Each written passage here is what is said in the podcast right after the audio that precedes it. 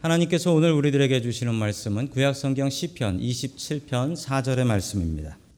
내가 여호와께 바라는 한 가지 일 그것을 구하리니 곧 내가 내 평생에 여호와의 집에 살면서 여호와의 아름다움을 바라보며 그의 성전에서 사모하는 그것이라. 아멘. 하나님께서 우리와 함께 하시며 말씀 주심을 감사드립니다. 아멘. 자, 옆에 계신 분들과 인사 나누겠습니다. 반갑습니다. 인사해 주시죠.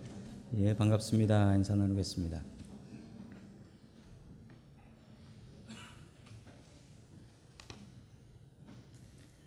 자, 오늘 다윗의 소원이라는 제목을 가지고 하나님의 말씀을 증거하겠습니다.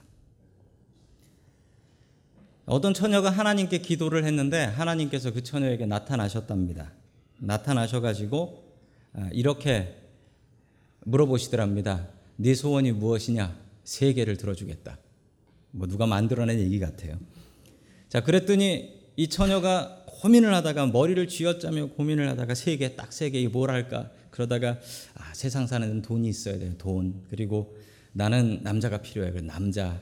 그리고 그 남자랑 결혼해야 돼. 그래서 결혼. 그래서 하나님, 저의 소원은 돈, 남자, 결혼입니다. 이렇게 얘기를 했습니다. 자, 그러고 나서 기도, 기도가 끝나고 나니까 옆에 어떤 남자가 자기 팔짱을 끼고 있는데 침을 질질 흘리고 있는 바보가 팔짱을 끼고 있는 거예요. 그래서 하나님 도대체 이게 뭡니까? 라고 했더니 하나님께서 아 미안하다. 아까 네가 돈 남자랑 결혼하겠다는 줄 알고 내가 이렇게 한 거라고. 역시 한국말은 잘 들어야 돼요. 이 얘기를 들으시면서 어, 이거 내 얘기야 하시는 여자분들도 계시겠죠. 다행히 제 안에는 지금 뉴욕에 가 있습니다. 얼마나 다행인지 몰라요. 우리는 소원이 있습니다. 지금 성도 여러분들께 제가 소원이 뭡니까? 라고 물어보면 아, 이런 거요, 저런 거요, 이런 거요. 라고 하실 게 딱 하나 있으실 거예요. 또 어떤 분들은 아, 그래도 내가 교회고 내가 신앙인이니까 주님 안에서 아, 교회 이런 일을 하게 해 주십시오. 이런 일꾼 되게 해 주십시오. 뭐 이런 얘기를 하실 분들도 계실 것입니다. 오늘 성경 말씀에 보면 다윗이 다윗 자신의 소원을 이야기하고 있습니다. 그의 소원은 딱 한 가지였는데 그 소원은 무엇이었을까요? 오늘 하나님의 말씀을 통해서 다윗의 소원을 같이 보도록 하겠습니다. 첫 번째 하나님께서 우리들에게 주시는 말씀은 성전을 사모하라라는 말씀입니다. 성전을 사모하라. 다윗의 소원은 이것이었습니다. 성전을 사모하는 것이었습니다. 그 사자성어 중에 이런 말이 있죠. 사면초가라는 말이 있습니다. 사면초가라는 말은 사방의 초나라 노래다라는 뜻입니다. 사방의 초나라 노래다. 이 이야기는 이렇습니다. 초나라하고 한나라가 전쟁을 하고 있었을 때였습니다. 이 초나라의 항우가 지휘를 하고 있었는데 이 초나라가 한나라한테 완전히 다 뒤집어 쌓여 버렸어요. 초나라가 한나라한테 완전히 포위를 당해 버렸습니다. 자, 그때 그때 초나라는 죽을 힘을 다해서 싸웠는데 너무 죽을 힘을 다해서 싸우니까 도무지 한나라가 이길 수가 없었습니다. 그래서 한나라에서는 이런 작전을 폈죠. 밤에 초나라 근처에서 초나라 진영 근처에서 초나라의 고향 슬픈 노래를 불러주는 것이었습니다. 그렇게 슬픈 노래를 불러주면 분명히 초나라 군인들이 흔들릴 거다라는 생각이었던 것이죠. 자, 실제로 정말 가서 그 초나라 진영 근처에서 슬픈 노래를 부르니까 이 다들 초나라 사람들이 고향 생각이 나기 시작했답니다. 그리고 한두 명씩 탈령을 해서 도망가기 시작했대요. 한 나라에서는 한술 더 떠서 그렇게 탈령해서 도망가는 사람한테는 길을 터줘서 그냥 고향으로 가게 해줬답니다. 다 도망가고 800명 정도가 남았대요. 그때 항우가 이런 노래를 불렀습니다. 사면초가. 아니 어찌 다 한 나라가 둘러쌌는데 사방에 초나라 노래가 들리느냐. 이 전쟁에서 초나라는 패배하게 됩니다. 우리의 인생을 살다 보면 사면초가와 같은 상황을 당할 때가 있습니다. 앞이 보이지 않고 어디로 가야 할지 모르겠고 사방이 막혀 있는 그런 상황을 당할 때가 있습니다. 그런데 그런 상황을 왜 우리가 당해야 하는 것일까요? 곰곰이 생각해 보면 그것도 하나님의 뜻입니다. 우리가 그런 고통을 당하는 것도 하나님의 뜻과 계획입니다. 우리가 사면초가의 상황을 당하지 않는다면 만약 그렇지 않다면 우리가 하나님을 의지하겠습니까? 나의 능력과 나의 힘으로 해결할 수 있는 문제들만 가득하다면 그렇다면 우리가 하나님을 의지하겠습니까? 하나님께서는 어쩌면 우리에게 사면 초가를 준비하시는 하나님이실 수도 있습니다. 그렇다면 그때 어떻게 해야 될까요? 하나님을 의지하십시오. 사면 초가의 상황에서 하나님을 의지할 수 있기를 주의 이름으로 간절히 축원합니다. 아멘. 자, 우리 시편 27편 3절의 말씀 같이 봅니다. 시작. 군대가 나를 치려고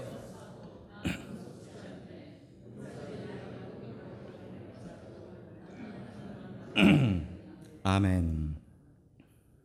지금 어떤 상황인지를 잘 설명하고 있는 말씀이 여기에 있습니다. 군대가 나를 치려고 애워쌌다라는 것입니다.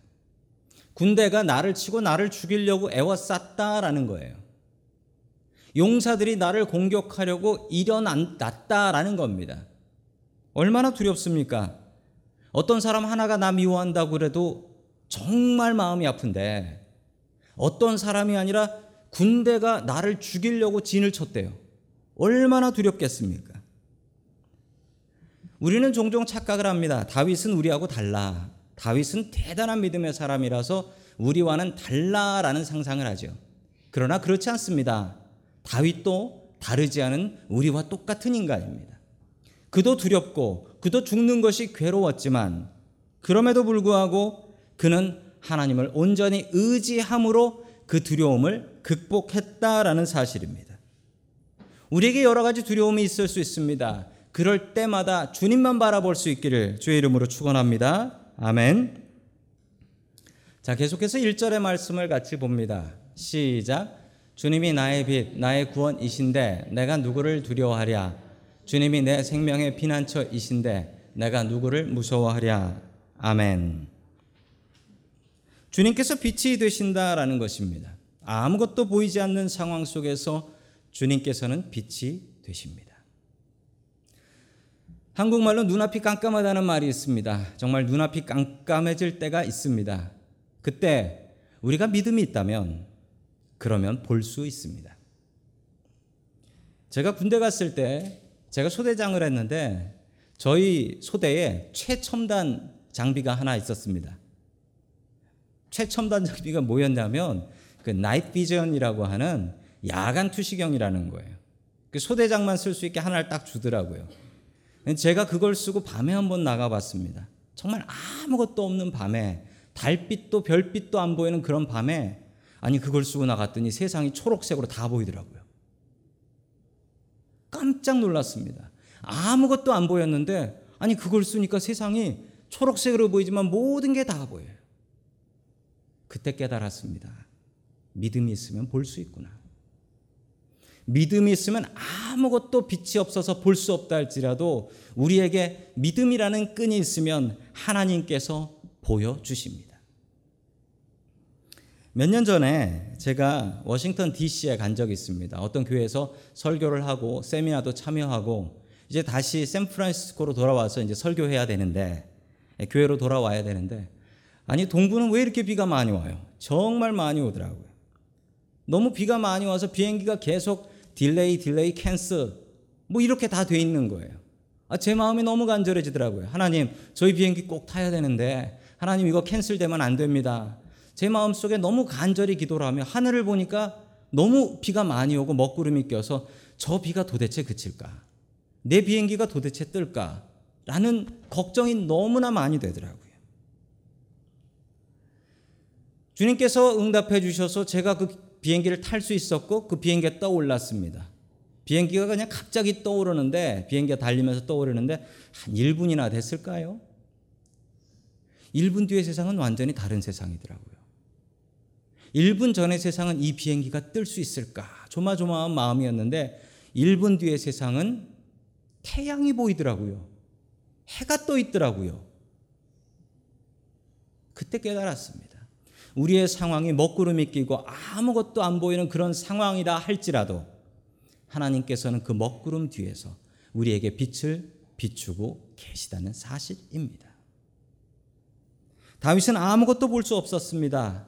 그런 상황에서 다윗은 하나님은 나의 빛이다. 내가 믿음이 있다면 하나님을 바라본다면 아무것도 보이지 않는 상황에서 나는 볼 수 있다라고 고백하고 있습니다. 자, 계속해서 4절의 말씀을 같이 봅니다. 4절입니다. 시작. 주님 나에게 단 하나의 소원이 있습니다. 나는 오직 그 하나만 구하겠습니다.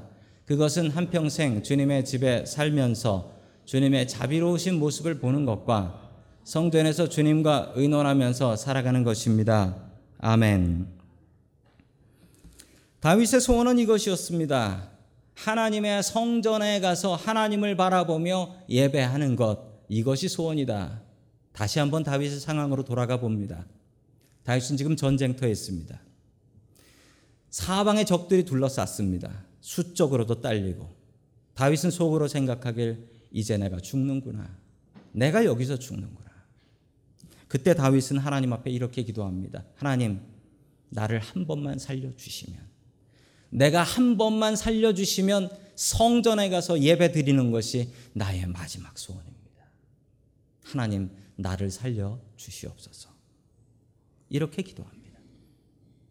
다윗은 성전을 사모했고 예배를 사모했습니다. 그는 성전을 사모했고 예배를 사모했기 때문에 그의 아들 솔로몬을 통해서 성전을 짓지 않습니까? 얼마나 그가 성전을 사모했나요?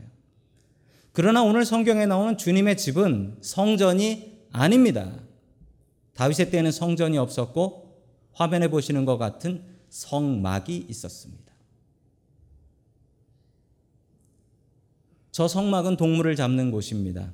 한쪽에선 동물 우는 소리가 들리고 동물 죽는 소리와 피 냄새가 퍼져나가고 그리고 한쪽에선 동물을 태우고 있는 냄새가 퍼지는 그런 곳입니다. 도무지 이곳은 아름다운 곳이라고 할 수 없고 도무지 이곳은 편한 곳이라고 할 수 없는 바로 텐트입니다. 아무리 좋은 텐트도 텐트는 텐트입니다. 그러나 다윗은 이렇게 얘기합니다. 거기에서 주님의 아름다우심을 보며 주님과 함께 살아가고 싶습니다. 아름다움과 편함의 기준은 무엇인가요? 다윗은 성막을 사랑했고 주님을 사랑했기 때문에 그 불편한 성막이 그 냄새나는 성막이 그에게는 가장 아름답고 편한 곳이 되었다라는 것입니다. 찬양 가사가 하나 생각이 납니다. 주 예수와 동행하니 그 어디나 하늘나라. 저는 이 찬양 참 좋아합니다. 주 예수와 동행하면 그 어디나 하늘나라입니다. 내가 편한 곳에 눕고 좋은 곳에 있어도 거기에 주님이 안 계시면 거긴 지옥입니다. 그러나 아무리 내가 불편한 곳에 자리를 하고 있다 할지라도 그곳에 주님이 계시다면 그곳이 천국인 줄로 믿습니다. 아멘. 6절 말씀 계속해서 봅니다. 시작. 그때 나는 나를 애워싼 저 원수들을 내려다 보면서 머리를 높이 지켜 들겠다. 주님의 장막에서 성을 올리며 제물을 바치고 노래하며 주님을 찬양하겠다. 아멘. 살려주시면 주님께 예배하겠다는 겁니다. 아니, 살아서 돌아가서 예배를 드리는데 조용히 앉아서 주님 앞에 묵상기도 하겠습니까? 다윗의 예배는 어땠습니까? 하나님 나를 살려주셔서 성전에 돌아가게만 하신다면 주님의 장막에서 큰 소리를 지르며 재물을 바치고 노래하며 주님을 찬양하겠습니다. 다윗은 그랬습니다. 하나님의 말씀인 법궤가 다윗성에 들어올 때 다윗은 어떻게 찬양했습니까? 다윗은 자기 옷이 벗겨지는 것도 모르면서 주님을 찬양했습니다. 그의 마음은 그랬습니다. 왜 이런 마음이 있었을까요? 다윗은 왜 이렇게 감동적인 예배를 드렸을까요? 그에게는 받은 것에 대한 감사와 은혜가 있었기 때문입니다. 오늘 성도 여러분들께 여쭙습니다. 성도 여러분들에겐 이 예배에 감격과 감동이 있습니까? 만약 그렇지 않다면 그냥 매주 드리는 예배 중에 하나라면 아마 우리의 마음 속에 주님께서 한 주간 동안 베풀어 주신 감격과 감동과 은혜가 없기 때문일 것입니다. 다시 한번 곰곰이 생각해 보십시오. 하나님께서 나에게 베푸신 것들이 무엇인가? 다윗은 그것을 찾아가며 하나님 앞에 감사를 드렸습니다. 다윗은 너무나 감사하여 하나님의 집을 지어 드렸죠. 자기 아들을 통해서. 그래서 다윗은 복 받았습니다. 성도 여러분 잘 생각해 보십시오. 다윗이 하나님의 집을 지으려고 준비를 했습니다. 그리고 아들을 통해 지었습니다. 그런데 하나님께서는 반대로 다윗의 집을 지어 주셨습니다. 그것도 영원한 집을 지어 주셨습니다. 누가 더 이득을 본 것인가요? 다윗입니다. 우리가 명심해야 될 말씀이 있습니다. 우리가 주님의 성전을 사모하고 주님의 성전을 위해서 일한다면 그때는 하나님께서 우리와 우리의 가정을 위해서 역사하신다라는 사실입니다. 그 말씀 의지하여 성전과 예배를 사모할 수 있기를 주의 이름으로 간절히 축원합니다. 아멘. 두 번째 마지막으로 하나님께서 우리들에게 주시는 말씀은 하나님은 나를 절대로 버리지 않는다라는 말씀입니다. 하나님께서는 나를 절대로 버리시지 않습니다. 다윗은 기도하는 사람이었습니다. 늘 기도했는데 어디서나 기도했습니다.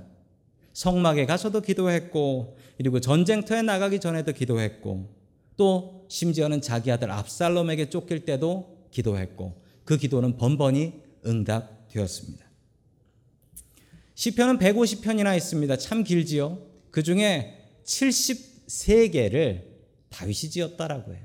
73개를. 거의 반 정도를 다윗이 지은 것입니다. 참 대단합니다. 이 시편은 다윗의 기도였고 다윗의 찬양이었습니다. 성도 여러분들은 얼마나 기도하고 계시고 얼마나 찬양을 하고 계십니까? 이 다윗처럼 찬양하고 기도하는 삶이 우리들 삶에 넘치기를 축원합니다. 아멘.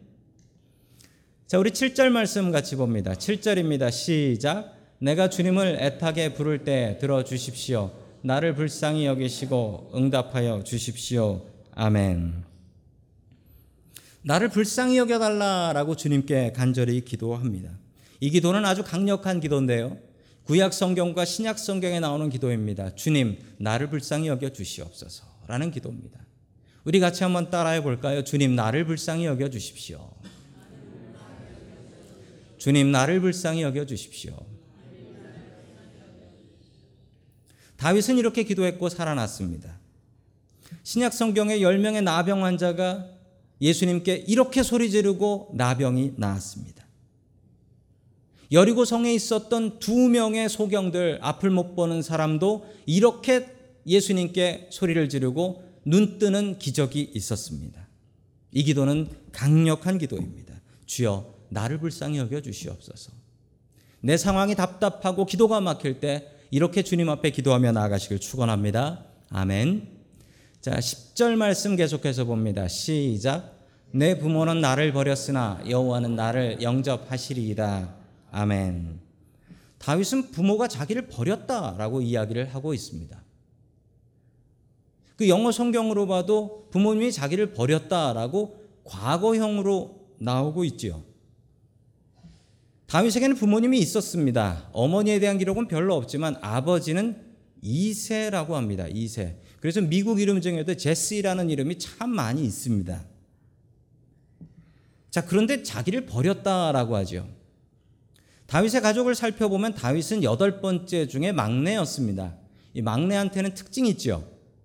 이 막내한테는 특징이 있습니다. 막내이신 분들은 아실 거예요. 막내는 공통적인 특징이 집안에서 심부름을 많이 한다는 특징이 있대요. 예, 그렇습니까? 예, 지금 고개 끄덕거리시는 막내들이 있어요. 네, 많이 끄덕거리시네요. 자, 그리고 또 하나의 특징은 막내는 부모님의 사랑을 많이 받는다라는 특징이 있습니다. 맞습니까? 예, 아예 또 고개 흔드시는 분들이 있어요. 아니라는 분도 계시네요. 저는 둘째입니다. 그 저희 밑에 막내 동생이 하나 있어요. 지난번에 한국을 갔을 때도 저 막내 동생 가족들이 다 만났는데 저희 어머니께서는 지금 50이 다 돼가는 막내를 아가라고 부르십니다.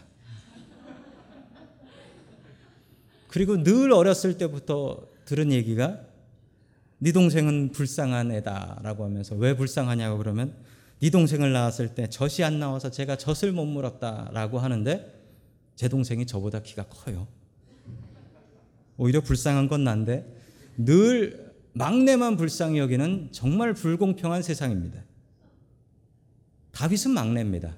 그렇다면 다윗은 그런 대접을 받아야 되는데 성경의 다윗은 완전히 다른 대접을 받아요. 사무엘 선지자가 이세에게 찾아갔습니다. 당신의 아들 중에 왕이 있습니다. 아들들 데려오시오라고 했더니 일곱 명만 데려왔어요. 다윗이 양치러 나갔기 때문에 그렇대요.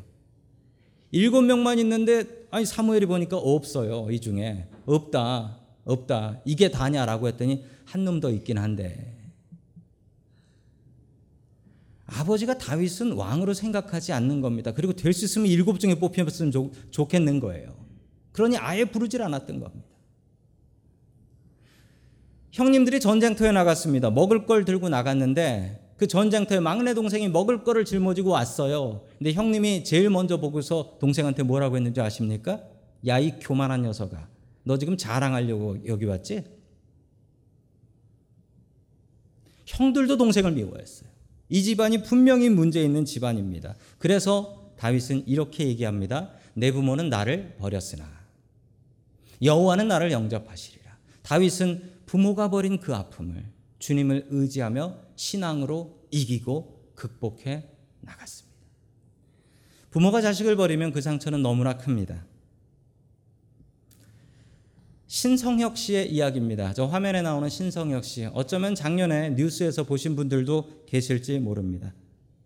에담 크랩서라는 이름의 미국 이름을 갖고 있는데 이분이 한국에서 태어나셨어요. 근데 어머니가 장애인이에요. 어머니가 다섯 살 때 침을 잘못 맞아가지고 한쪽 발을 못 쓰세요. 장애인이에요. 어머니가 남편한테도 버림받았어요. 도저히 아이를 키울 수 없어서, 도저히 아이를 키울 수 없어서 딸하고 아들을 미국으로 입양을 보내버립니다. 1979년에 미시간으로 이민을 왔어요. 누나하고 같이 한 집으로 갔습니다. 너무나 슬픈 일이 벌어져요. 누나가 그 집에서 양아버지한테 강간을 당해요. 그리고 두들겨 맞습니다.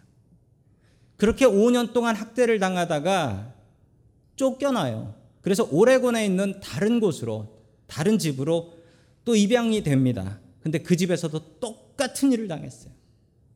누나는 강간을 당하고 자기는 두들겨 맞고 13살에 길, 길로 나갔습니다. 13살에 길에 나가서 홈리스로 살았어요. 학교도 못 다니고 20년 동안 홈리스 생활을 하다가 저 여자분을 만났습니다. 그리고 결혼을 해서 아이를 낳았습니다. 그런데 이게 웬일? 전에 있었던 양부모가 한 명도 영주권을 신청을 안 해준 거예요. 저분이 불법 체류자로 가족들과 헤어져서 한국으로 쫓겨났습니다. 지금 한국 계세요. 저분의 마음이 얼마나 아팠겠습니까? 제가 저분의 사연을 보면서 아, 어쩌면 우리들이 길에서 밥 주는 그 사람 중에 한 분이 저런 사람일 수도 있다. 라는 간절한 마음이 들더라고요. 이분은 참 감사하게도 한국에 가서 자기 어머니를 만납니다. 그리고 어머니가 어쩔 수 없이 자기를 버릴 수밖에 없었다는 걸 알고 이제는 그 상처가 천천히 회복되고 있는데 지금도 너무 괴로워서 하루에 두 시간밖에 못 잔다는 거예요. 다윗도 이런 상처가 있었습니다. 부모가 자기를 학대하고 부모가 자기를 버리는 그 경험을 했지만 다윗은 믿음으로 완벽하게 극복을 합니다. 그리고 이렇게 얘기를 하죠. 내 부모는 나를 버렸으나 여호와는 나를 영접하시리. 받아주시는 게 아니라 기쁘게 영접해 주신다라고 얘기하고 있습니다. 저희 신학교 동기생 중에 친한 형님이 한 분 계셨습니다. 그분은 저보다 나이가 좀 많으셨어요. 한 다섯 여섯 살 정도는 위였던 것 같습니다. 그래도 저랑 참 친하게 지냈던 선배 형님이었는데 얼마 전에 그분에 대한 신문 기사가 나왔어요. 신문 기사가. 그분이 예배 때 설교를 하는데 그 설교를 듣고 교인들이 너무 많은 충격과 감동을 받았다라는 이야기였습니다. 저는 친하게 지냈는데도 잘 몰랐는데 알고 보니까 그 선배 목사님의 따님이 한 분 있었는데 그 따님이 1급 지체, 1급 정신 지체였어요. 1급이면 어떤 거냐면 평생 동안 내 손으로 내 밥을 못 떠먹는 정도랍니다. 평생. 평생. 교인들은 그 사실을 잘 모르고 있었습니다. 왜냐하면 큰 교회였으니까요. 근데 이분이 설교를 하면서 이분이 설교를 하면서 그 교회 부목사님이었는데 이렇게 설교를 했습니다. 성도 여러분들은 잘 모르시지만 저희 집에는 딸이 하나 있고 그 딸은 1급 정신 지체 장애인입니다. 그렇지만 하나님께서 저에게 주신 아주 큰 선물입니다. 저는 너무나 감사하고 있습니다. 저희 가정에서는 이번에 더 큰 결단 하나를 내렸습니다. 또 다른 정신지체 여자아이 하나를 딸로 입양하기로 한 것입니다. 교인들이 이 얘기를 듣고 너무 놀랐대요. 그리고 이 목사님이 이렇게 얘기하셨습니다. 내가 한 명의 내 장애인 딸을 돌보면서 나는 장애인 아이들이 어떻게 힘들고 무엇을 해줘야 되는지 너무 잘 알기 때문에 이 아이는 제가 필요해서 입양했습니다.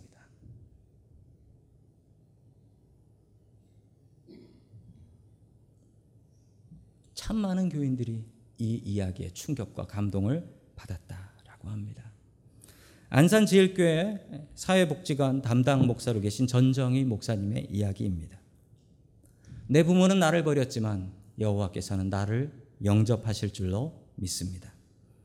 다윗은 이렇게 우리에게 그리고 자기 자신에게 명령하고 있습니다. 우리 14절 말씀 같이 봅니다. 시작. 너는 주님을 기다려라. 강하고 담대하게 주님을 기다려라. 아멘. 아니 기다리면 기다리는 거지 강하고 담대한 건 뭡니까? 사면 초과의 상황에 내가 죽을 것 같은 상황에 주님을 기다리는 것이 어찌 쉽습니까? 그래서 다윗은 이렇게 얘기합니다. 강하고 담대하게 주님을 기다려라. 주님을 기다리는 것은 어렵습니다. 주님의 도움을 기다리는 건 어려운데 얼마나 어렵냐면 죽을 정도로 어렵습니다. 왜 빨리 응답해 주시지 않을까? 하나님께서 내 기도 듣고 계시긴 할까? 그 죽음의 상황에도 강하고 담대하게 주님을 믿고 의지할 수 있기를 주의 이름으로 간절히 축원합니다. 아멘.